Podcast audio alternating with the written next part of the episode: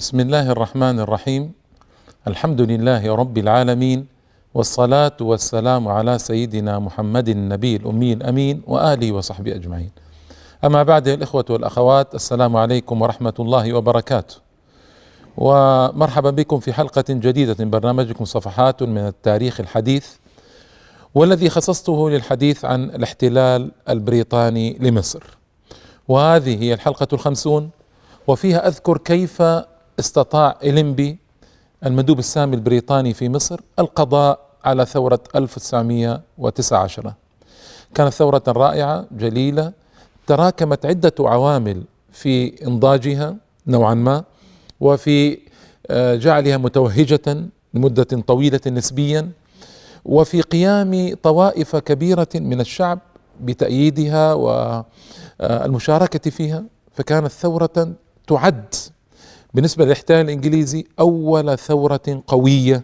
تهز أركان الاحتلال بطولها وقوتها وشمولها لقطاعات كبيرة من الشعب. الإلمبي كما قلت لكم رجل عسكري نجح في حملته في الشام والعراق وفلسطين ودخل بيت المقدس في آه، بجاحة وفي وقاحة فقال الآن انتهت الحروب الصليبية. وذهب إلى أسيتانا أيضا ليفاوض الدولة المهزومة التركية في كيفية تسليم آه، بلادها لبريطانيا. هكذا في ذلة ظاهرة ذلة المغلوب وقوة الغالب وعزه. اختارته بريطانيا ولم تعين قط مندوبا ساميا في حال وجود مندوب سام في مصر. هذه المرة الأولى المندوب السامي أو المعتمد البريطاني وينجت كان موجودا فأعلن عن آه، تعيين إلينبي الجنرال إلينبي ثم الفيلد مارشال آه، ثم اللورد بعد ذلك في مصر مندوبا ساميا ومندوبا ساميا فوق العادة. كلمة فوق العادة لم تعطى لمندوب قبله. والظاهر أن بريطانيا أرادت أن تفخم شأنه وتعظم أمره في قلوب المصريين وعقولهم حتى آه، إذا وصل إلى مصر يحاط بهاله ضخمه فيهابونه ويكفون عما يصنعون. هذا هو الظاهر وإلا مندوب سامي فوق العادة لم تطلق إلا على الانبي فيما أعلم. ثم إنه هو الوحيد الذي جمع له بين رئاسة الجيوش البريطانية في مصر وبين المندوبية هذا أن يكون مندوبا ساميا. قبله هناك كان مندوب سامي وكان هناك رئيس أو جنرال مشرف على أو يرأس القوات البريطانية في مصر. جمع له المنصبان لأول مرة أيضا. وكل هذا يدل بوضوح على أن بريطانيا قررت أن آه، تأتي برجل قوي في مصر لكي يحل هذه المشكلة ثورة 1919 وبالمناسبة لم يكن لدى بريطانيا اسم أكبر ولا أقوى تاثيرا من إلينبي. كان أكبر اسم وأقوى اسم موجود عند البريطانيين فأرسلوه إلى مصر لكي يحل المشكلة وهذا يدلنا على مدى عمق وقوة ثورة 1919 وأن البريطانيين كانوا حائرين في شأنها. في الحقيقة هو رجل أيضا فظ عسكري ليس سياسيا بالمعنى المفهوم والمعروف وليس قادرا على إدارة كفة أو إدارة دفة السياسة في مصر بشكل جيد. وطبعا يدل على هذا أنه سرعان ما عاد إلى مصر ما يعني جلس مدة قصيرة نسبيا قرابة ست سنوات ست سنوات وهي في مصر وعاد. ما استطاع أن يتواءم مع السياسة المصرية آنذاك. كرومر مثلا جلس ربع قرن. ظل ربع قرن في مصر. مع اختلاف الوقت واختلاف الأحوال والظروف كما يقولون لكن مدة طويلة بمقارنة بما آه، بقى فيه آه، إلينبي في مصر.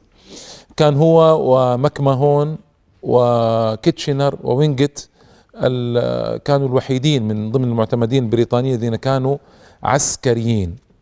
وكان هو وكيتشنر وينجت عسكريين عاملين أثناء اختيارهم مندوبين ساميين. أما مكماهون كان كان قد تقاعد.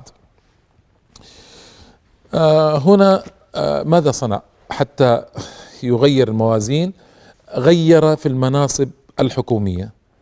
والتغيير المناصب لا يعني شيء لم تغير السياسات لكنه يعلم أنه يخاطب قوما عاطفيين.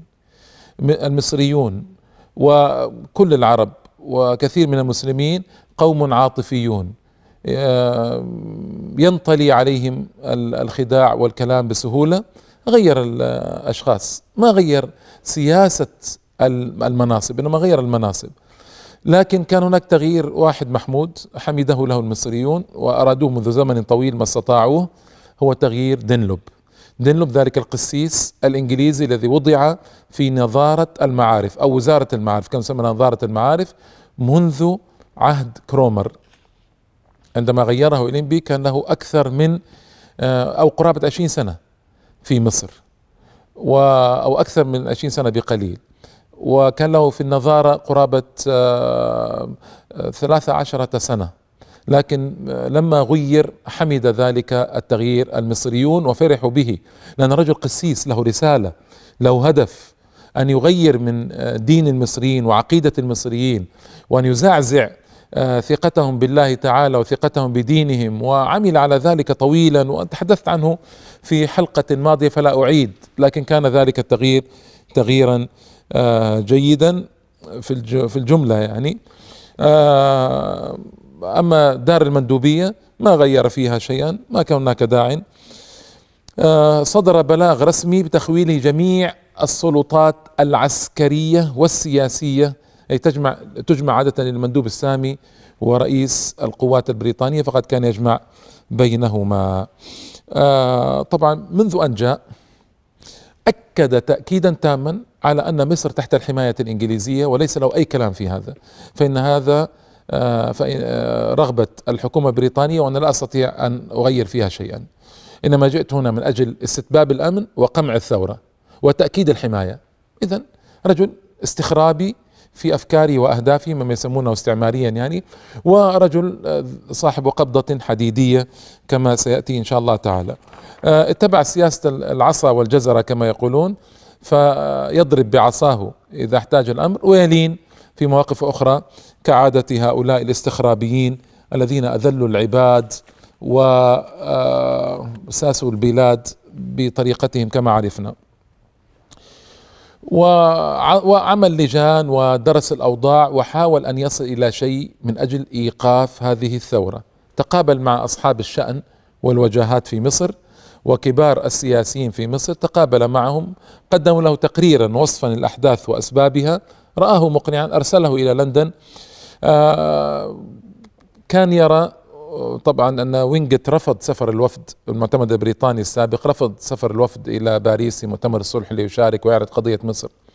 ورفض سفر سعد زغلول واصحابه إلى بريطانيا لكي يشرحوا للندن القضية. رفض وينجت رفضا باتا رفض هذا بناء ما كان مقتنعا وينجت بالسفر لكن الرفض من الحكومة البريطانية. هنا اليمبي دخل بثقله وأشار الحكومة البريطانية أن تسمح لهم بالسفر. كان سعد والمجموعة هذه سعد زغلول ومجموعته كانوا في مالطا منفيين. فبعد مفاوضات طويلة مع بريطانيا جاء الإذن جاء الإذن بالذهاب فذهب من يصحبهم من مالطا إلى لندن لكي يشرحوا القضية. لكن ما ذهبوا انتبهوا إلا بعد أمرين اثنين مهمين.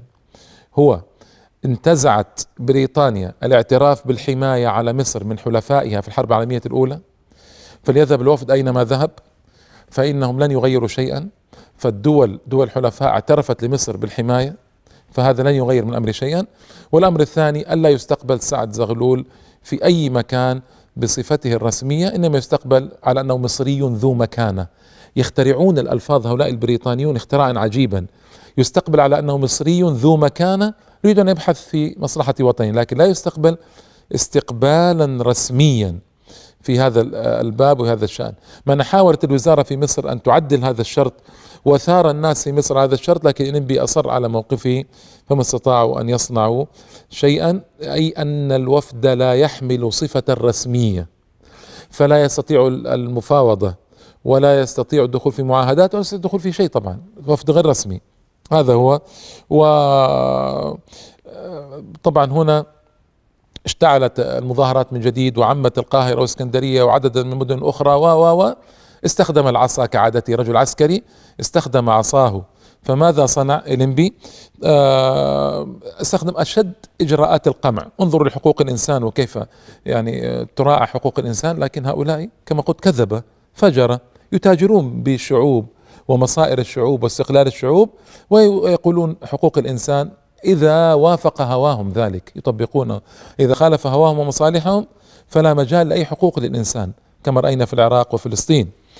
آه طبعا آه لندن لما أرسلت بي زودته بضرورة الشدة المتناهية استعمال الشدة المتناهية انظروا.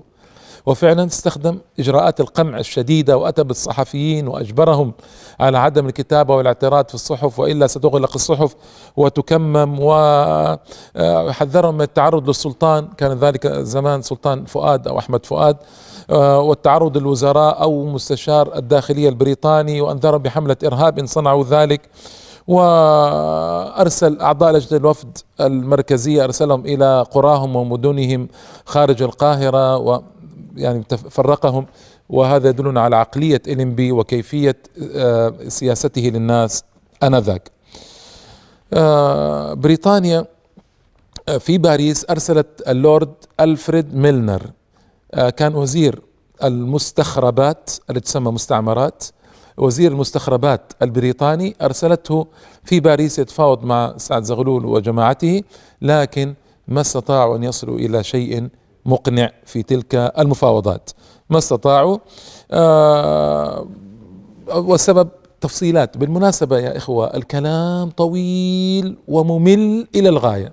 في المفاوضات والمفاوضات والمفاوضات والنظر والإعادة والنظر والإعادة من جديد فلو ذكرت لكم ذلك لما وسعني أن أذكره ولا في 200 ولا 300 حلقة. وليس من الغرض هذا التوسع الطويل إنما غرضي أن أشير ثم أستخرج عبر العظات نستفيد منها في مسيرتنا الحالية فإن ذلك تاريخ قد انقضى وانتهى وانتهى. لكن المهم هو كيف نستفيد من هذا التاريخ في تاريخنا المعاصر أو في حياتنا المعاصرة اليوم؟ كيف نستفيد من التاريخ القريب وهو قريب جدا؟ يعني في عمر الأجيال تسعون سنة وثمانون سنة قريبة ما تعد شيئا في عمر الأجيال. كيف نستفيد منها في تصحيح المسيرة المعاصرة وفي النظر إلى شؤوننا وأحوالنا وفي الخروج من حالة التعثر التي نعيشها اليوم في العالمين العربي والإسلامي وألقاكم بعد الفاصل إن شاء الله تعالى. السلام عليكم مرة أخرى يا الإخوة والأخوات بعد الفاصل آه بي مع كل إجراءاته ومحاولاته لكنه لم يستطع أن يوقف الاضطرابات التي عمت في مصر. وعلى اثرها استقالت وزارة الوزارة الوزارة وليس من غرض أن أذكر وزارات لأن ذكرها وذكر أصحابها ورؤسائها ومددها. يجب الملل للإخوة. وهذا ليس برنامجا سياسيا محضا إنما برنامج تاريخي يتعرض للشؤون السياسية والدينية والاجتماعية والأدبية إلى آخره. فحظ السياسة فيه موجود ووافر لكنه ليس شاملا فهو لا ليس برنامجا يتحدث عن تفصيلات وجزئيات لا أستطيع هذا ولا أريده حتى لا أجلب الملل وينصرف الإخوة والأخوات عن مشاهدة أو متابعة البرنامج. آه هنا آه في آخر استقالة لحكومة حسين رشدي ما استطاع حسين رشدي إذا كان قائم مقام الخديوي عباس حلمي في آه، قبل الحرب العالمية الأولى أن تبدأ وذكرت لكم قصة هذه القصة في حلقة سابقة. آه لما استقالت الوزارة لم يجد الينبي من يعينه لرئيسا الوزراء فاضطر إلى أن يقوم بنفسه بسياسة البلد وأوعز إلى المستشارين في الوزارات أن يعملوا معه والمستشارون كلهم إنجليز كما قلت لكم من قبل فالمستشار في أي وزارة هو وزير حقيقي وعمل إلى ابتدأ بإصلاح السكة الحديدية وإصلاح ما أفسد أثناء المظاهرات وثورة 19 إلى آخره والثورة ما زالت قائمة لكن يحاول يصلح ما يستطيع حتى آه، آه، وهدد الناس طبعا العمال وهددهم بإخراج من الوظائف ومن المعاقبة والسجن وكذا فعاد بعض الناس أو كتلة من الناس عادت إلى أعمالها. وابتدأ ابتدأت الحياة تسير بصورة شبه طبيعية ليست طبيعية شبه طبيعية. وطبعا في تلك الأثناء أعلن ويلسون الرئيس الأمريكي موافقته على نظام الحماية لمصر في لإنجلترا في مصر وهذا نفاق واضح منه. فهو الذي أعلن مبادئ الأربع عشره في العالم ومنها حق الشعوب في تقرير المصير لكنها هنا تخونه عصبيته مع إنجلترا ويوافق على نظام الحماية الإنجليزي لمصر. هؤلاء الصليبيون بعضهم أولياء بعض كما نعلم يعني قصة ليست جديدة هذه. هنا آه، ميلنر آه، ألفريد ألفريد ميلنر الذي آه، قلت لكم إنه فاوض سعد في سعدا في باريس أرسلته الحكومة الآن الإنجليزية ليفاوض في مصر. والمفاوضة طويلة. قاطعه قاطعه الموظفون وقاطعه كل من يريد أن يفاوضه قاطعه لكنه استطاع أن يحصل على آه، سجلات من المستشارين البريطانيين في الوزارات المختلفة واستطاع أن يقابل بعض الناس واستطاع أن يقابل سعدا نفسه والمهم باختصار أن استطاع أن يخرج بعدة تقارير عن مصر و آه، ما ما استطاعت هذه اللجنة أن تنجح في مهامها ولم تستطع أن تصنع شيئا آه، آنذاك. وقد أرسل مصر في آخر سنة 1919 آه، في أواخر سبتمبر من تلك السنة. وعلى إثر الإعلان عن تأليف هذه اللجنة رجعت المظاهرات الغاضبة في مصر وعمتها واشتد الغضب وخاصة في اسكندرية حدثت مواجهات بين الشرطة والشعب. والشرطة استنجدت بفصيل من الجيش البريطاني للأسف آه، الذي أطلق النار على المتظاهرين سقط منهم قتلى وجرحى. وتكرر الأمر في عدة بلاد أخرى واستمرت المظاهرات الغاضبة حتى وصلت اللجنة في ديسمبر. تعيين اللجنة كان في سبتمبر ووصلت في ديسمبر يعني في أواخر العام وامتنع الطلاب عن الذهاب إلى المعاهد والمدارس احتجاجا على قدوم اللجنة وتجاوب التجار مع إضراب الطلاب وامتنعوا عن فتح المحال التجارية وقرر المحامون الاضراب لمدة أسبوع احتجاجا على قدوم اللجنة خاصة أنها قدمت في ذكرى إعلان الحماية على مصر. ولا أعلم هذا هذا كان مقصودا المقصود ما أدري لكن إعلان الحماية على مصر كما تذكرون كان في الثامن عشر من ديسمبر 1914 وهؤلاء قدموا قدموا في عشية آه، الإعلان من 1919 بعد خمس سنوات من إعلان الحماية. شارك في المظاهرات آه، الأزهر وطلابه ودخل الإنجليز للأسف الجامع الأزهر وضربوا الناس وروعوهم في وسط في وسط الجامع في سابقة لم تحصل من قبل بالنسبة للإنجليز حصلت للفرنسيين عندما دخلت جيوش نابليون الأزهر بالخيل دخل الأزهر لكن هذه أول مرة تحصل من البريطانيين فيما أعلم. وقضت آه، لجنة ميلنر ثلاثة أشهر تدرس أسباب الثورة وتبحث العلاج الذي تراه وغادروا في مارس 1920 غادروا آه يعني 1336 تقريبا غادروا مصر ولم يظفروا بشيء ابدا وطوال عامين بعد ذلك بين كر وفر ومفاوضات وأمل يقطع ألم وما وصلوا إلى شيء. وللأسف الشديد آه، ما خرجوا بشيء إلا أن بريطانيا أصدرت تصريحا ظل تصريحا مشهورا جدا هو التصريح الثاني والعشرين من فبراير لسنة 1922 هذا التصريح يعلن عن آه، أن بريطانيا تريد أن تمنح مصر الاستقلال آه، بشروط أربعة آه، حماية الطرق والمواصلات حماية مصالحها والدفاع في حالة حرب. شروط تلغي كل هذا التصريح. وظل هذا التصريح أساسا لكثير من المفاوضات بعد ذلك. الذي يهمني هو كيف أدار إلينبي مصر اسمعوا هذا مهم جدا. اللورد ويفل كتب كتابا لورد بريطاني كتب كتابا عن إلينبي. قال فيه إن وهذا يعني موجع لنا لكن اسمعوا. إن إلينبي يمثل دور الحكم في المباراة يعني. لا يتدخل إلا بأقل قدر ممكن لكنه ينفخ صفارته في قوة وفي حزم. عندما تقع أخطاء جسيمة لا يمكن الإغضاء عنها. وهو بعد ذلك يتجاهل وهو بعد ذلك يتجاهل كما ينبغي للحكم المثالي ضجيج المتفرجين وسخطهم وسخطهم وما يوجهون إليه من نقد كلما أصدر قرارا لا يعجبهم. يعني فالمصريون لهم أن يصيحوا ما صاحوا يغضبوا ما يغضبوا آه كل واحد إذا كان إلنبي قائما في سياساته على ما تريد الحكومة البريطانية ومسيطرا على الشارع المصري. أيضا قال قد لا يستطيع كثير من الناس أن يفهموا كيف كان الانجليز يمارسون الحكم في مصر. قد لا يستطيعون يفهموا دائما وقد لا يستطيعون أن يفهموا دائما أن المستشارين الإنجليز ليس لديهم سلطات تنفيذية بأنفسهم لكن يباشرون التنفيذ عن طريق الوزراء المصريين الذين تقدم لهم النصيحة. وأنا قلت لكم في حلقة سابقة إن النصيحة البريطانية واجبة التنفيذ ومن لا ينفذ من الوزراء النصيحة يعزل. وقد وضع اللورد جرانفيل هذا وزير خارجية بريطانيا منذ زمن طويل منذ سنة 84 و800 وألف يعني سنة 1301 هجرية بعد الاحتلال بسنتين المبدأ الذي جعل من إنجليز الحكام الحقيقيين لمصر وهو أن النصيحة التي يقدمها مستشار إنجليزي لوزير أو لحاكم هي نصيحة واجبة التنفيذ. ويعني كلاما طويلا ما يهمنا بعد ذلك إذا عرفنا القصة. آه، على إثر إعلان آه، تصريح 28 فبراير وليس الثاني والعشرين كما قلت 28 فبراير 1922 خطت مصر خطوة في طريق أمانيها نحو الاستقلال لكن هذه الخطوة لم تتبع خطوات للأسف في بعد ذلك في الخامس عشر من مارس في 1922 يعني 1339 هجرية أعلن السلطان فؤاد أو أحمد فؤاد أعلن نفسه ملكا على مصر. ما عاد سلطانا ملكا على مصر.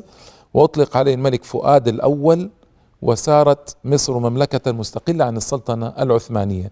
لأن أصلا العثمانيين في هذا في تلك السنة ألغوا السلطنة. فإذا ليس هنالك داعي أن يبقى مسألة السلطان في مصر. إذا كان العثمان مصطفى كمال ألغى السلطنة في تركيا. وثار خلاف بين سعد زغلول وبين الملك والقوى السياسية حول وضع دستور حقيقي وكذا. آه وصارت مفاوضات ومناوشات طويلة. وضع دستور وضع دستور اشتهر بدستور سنة 1923 وبه تقرر يعني بدء الحياة النيابية في مصر التي بدأت بعد سنة في 1924 1341 للميلاد تقريبا. وهذا الدستور عطل ثلاث مرات. قلت لكم أن أختصر كثيرا وإلا آه، سأدخل في تفصيلات لا قبل لنا جميعا بها. عطل الدستور ثلاث مرات ثم وضع دستور جديد سنة 1930 آه ثم سنة 1935 تحت الضغط الشعبي عادوا إلى دستور سنة 1923 يعني آه، ضغوط مختلفة أدت إلى تشكيلات مختلفة للدستور.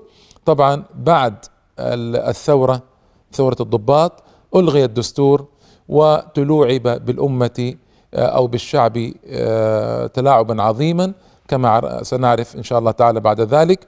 ولن أخوض أخوض في التفاصيل لأن التفاصيل آه، صعبة ومملة وفيها كلام طويل وطويل جدا في الحقيقة وأنا ما أريد أن أدخل في هذه ال ال ال الكلام والتفصيلات لكن على الأقل نريد أن نصل إلى شيء جامع أن هذه الدستور 1923 وضع آه ثم ألغي ثلاث مرات ثم آه استبدل به دستور آخر في 1930 ثم ثم 1935 رجعوا إلى الدستور 1923 الذي ظل حاكما إلى قيام إلى قيام الثورة. آه لما آه، فقد يعني الشعب ثقته باللجنة أو بالدستور أو بأي شيء ممكن أن يرجع له بلاده من جديد واستقلال بلاده من جديد ركن الشعب إلى آه، حزب الوفد. حزب الوفد يعني أنا قلت لكم ان سعد زغلول وجماعة عملوا وفدا كلم وينجت ليسافروا. هذا النواة هذه صارت حزبا بعد ذلك. يسمى حزب الوفد. حزب الوفد في الحقيقة حزب آه، كان أقوى الأحزاب المصرية آنذاك شعبيته جارفة. لكن للأسف ما استطاع أن يستفيد من هذه الشعبية الجارفة في قيادة الثورة ثورة 1919 أو ما تبع من حركات شعبية آه، سنة 35 وسنة 46 وإلى قيادة مصر لتحقيق الجلاء. ما استطاع الوفد أن يحقق ذلك. إلى قيام الثورة المصرية ما استطاع الوفد أن يصنع شيئا. وهذا كلام نقول يعني أكثر من كم يعني آه ثنتين وثلاثين أو ثلاث وثلاثين سنة. يعني ثلث قرن بعد تكوينه ما استطاع أن يقود المصريين إلى شيء محدد واضح. والسبب هو اتكاله الكبير إلى قضية المفاوضات وقضية آه، مملة جدا. سآتي عليها إن شاء الله تعالى في الحلقة القادمة وأبين عقمها الشديد وثقته الزائدة بالبريطانيين وانه ممكن يعطوه شيئا وأنه في الحقيقة يعني حتى نكون صادقين مع أنفسنا ومع التاريخ لم يقم على دعائم إسلامية. لم يقم على دعائم إسلامية ولم يقم على حركة وطنية صادقة تقوم على دعائم إسلامية قوية إنما كان حزبا علمانيا. حزبا علمانيا. نعم جمع كثيرا من أفراد الشعب حوله لكنه جمع المنبهر بشيء قام ووقف في وجه الإنجليز ثم تبين بعد ذلك أن لا فائدة من ذا من هذا القيام في وجه الإنجليز وسآتي على هذه التفصيلات إن شاء الله تعالى في الحلقة القادمة. إلى اللقاء والسلام عليكم ورحمة الله تعالى وبركاته.